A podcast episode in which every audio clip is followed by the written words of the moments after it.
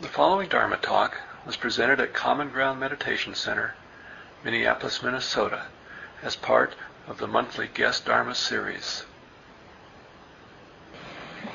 Nice to see everybody here tonight. Thanks for coming.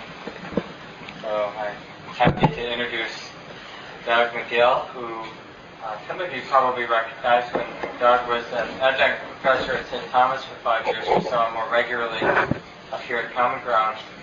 But uh, Doug has um, had a distinguished career as a journalist, 10 years for the New York Times, maybe five years for Bloomberg News in Tokyo and New York as bureau chief, and since he's been back in Minnesota for the last seven years, six years, Eight. eight years Mhm. now, Mhm. he uh, has um, had the McGill Report, a very interesting blog that you can check out. Uh, is that right? Yep. McGill Report. That's Dot org. dot org. Yep. And uh, Doug has really been experimenting about the role of journalism uh, as a way to some, something in alignment with this practice that we do, uh, seeking the truth and leaving behind the ego. So you can check out his blog and let him know if you think he's doing a good job. he also has a couple books out, and I'm forgetting the, the title of that one that you sent me. Uh, the most recent one is called Here, A Global Citizen's Journey. which is very interesting. I, I'm assuming most of them coming off of the blog, the Yeah. chapters. Yeah. Yep.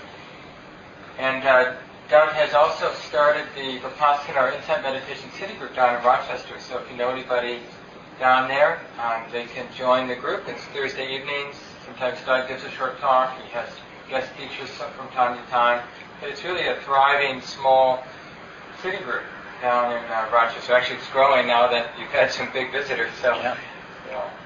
So it's great having Doug here, and it's it's really good. It's a, an appropriate time, I think, for us all to look at our relationship to mass media, and uh, this is our opportunity. And I'm sure Doug will leave some time for question and discussion around the subject. How do we live in this ocean of mass media with wisdom and equanimity? Thanks, Doug, for coming. Yeah. Thanks a lot, Mark. And I want to start off by thanking you, Mark and Wynn, for uh, hosting this and, and um, giving me the opportunity to address you here. Can everybody hear in the back? You hear me all right? Barely. Okay, I'll try to project. Um, but wanted to thank Mark and Wynn, and uh, this is, in a small way, I, I, I feel it's a way to give back to Common Ground. I've been coming here uh, for about four years, and um, it was really important to me when I came um, at the beginning, especially, um, and it really continues to be um, important to me for a somewhat different reason, but. Um, you know, I really, I, I came to this place when I really needed the Dharma, and it really put a floor under me spiritually. And um, I, I can't really express the gratitude um, behind that.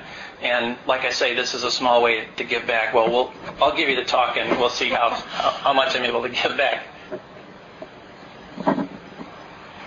Well, um, the title of this talk, The Mass Media as Spiritual Practice, came out of uh, discussions that Mark and I had, really following the first uh, 10-day retreat that I took. For the past four years, I've taken a 10-day retreat in June, and the first time I took that retreat, uh, three, and and every uh, they would all say to me, they would look at me with a very straight face and say very directly, "We're here because the Ethiopian government is trying to kill our tribe." And uh, after some digging, I find out that that uh, uh, there have been very, very serious cases of ethnic cleansing against the Anuak that have been going on since 1991 when the present regime took power. And this is the kind of thing no journalist rushes into print. You know, if someone makes a claim that, that a sovereign government is trying to kill an entire tribe, that's called genocide. And that's what these that's these Anuak were telling me that they're in Minnesota because they're being genocided out of Ethiopia. Well, I mean, this is a huge thing. You, like I said, you don't run into print with that. You have to do a lot of work before you ever publish a thing like that. But I talked to dozens of Anuak, and I came to the conclusion that, well, it really did, because I, I kept hearing the same exact stories, that yes, every three or four years, um, troop trucks of uniformed Ethiopian soldiers show up in the major Anuak towns, and get out of the back of the troop trucks and start killing Anuak. You know, as many Anuak as possible. You know, and sometimes they get out of the troop trucks with lists of names, and they go to homes and they pull them out and they tell the pull, pull, pull out the men and the men and the boys, never the women, and they tell them to run. And when they run, they get they get shot in the back. I heard that so many times. You know, what is everybody telling the same lie? It didn't seem to like to me that was likely. But anyway, what was happening on that day that my phone was ringing off the hook because I got six or seven calls that one Saturday afternoon.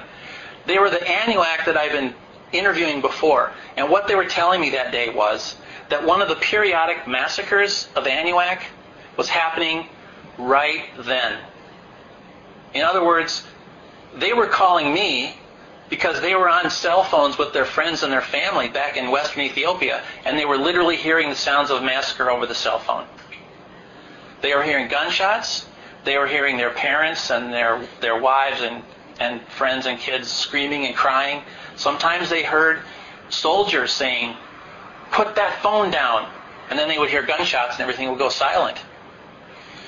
And dozens of Anuak in this state heard that, heard those, because they had their cell phones open all day long. And in addition, the Anuak in this state were getting were getting um, eyewitness accounts of what was going on because they kept the cell phones open for hours, and they would say, "What do you see now? What do you see now? What do you see now?" And so the Anuak in Minnesota, while they weren't eyewitnesses, they were this weird category of ear witnesses, you might say. You know, who I thought were telling a very compelling and very likely true story the more I reported it. Well, anyway, the reason why I bring that, that up is because, um, you know, I felt as a journalist that a question, an ethical question for me arose, which was that with the training that I had as a journalist, I would never be able to publish the story that was in my hands. I mean, you know, a reporter from southern Minnesota is supposed to write about a massacre in western Ethiopia with authority? Well, what? Tell me more. I mean, that didn't sound likely, and I knew that if I'd been in any conventional newsroom, that I, I, I you know, wouldn't get wouldn't get uh, five minutes of an editor's time with that one. Um, but what I had, you know, what I was hearing to me seemed so compelling and so likely true, and also so susceptible. The information was susceptible to real journalistic focus. Like I said, I interviewed dozens of Anuak in Minnesota. And anyway, I did end up publishing, but the reason I bring it up is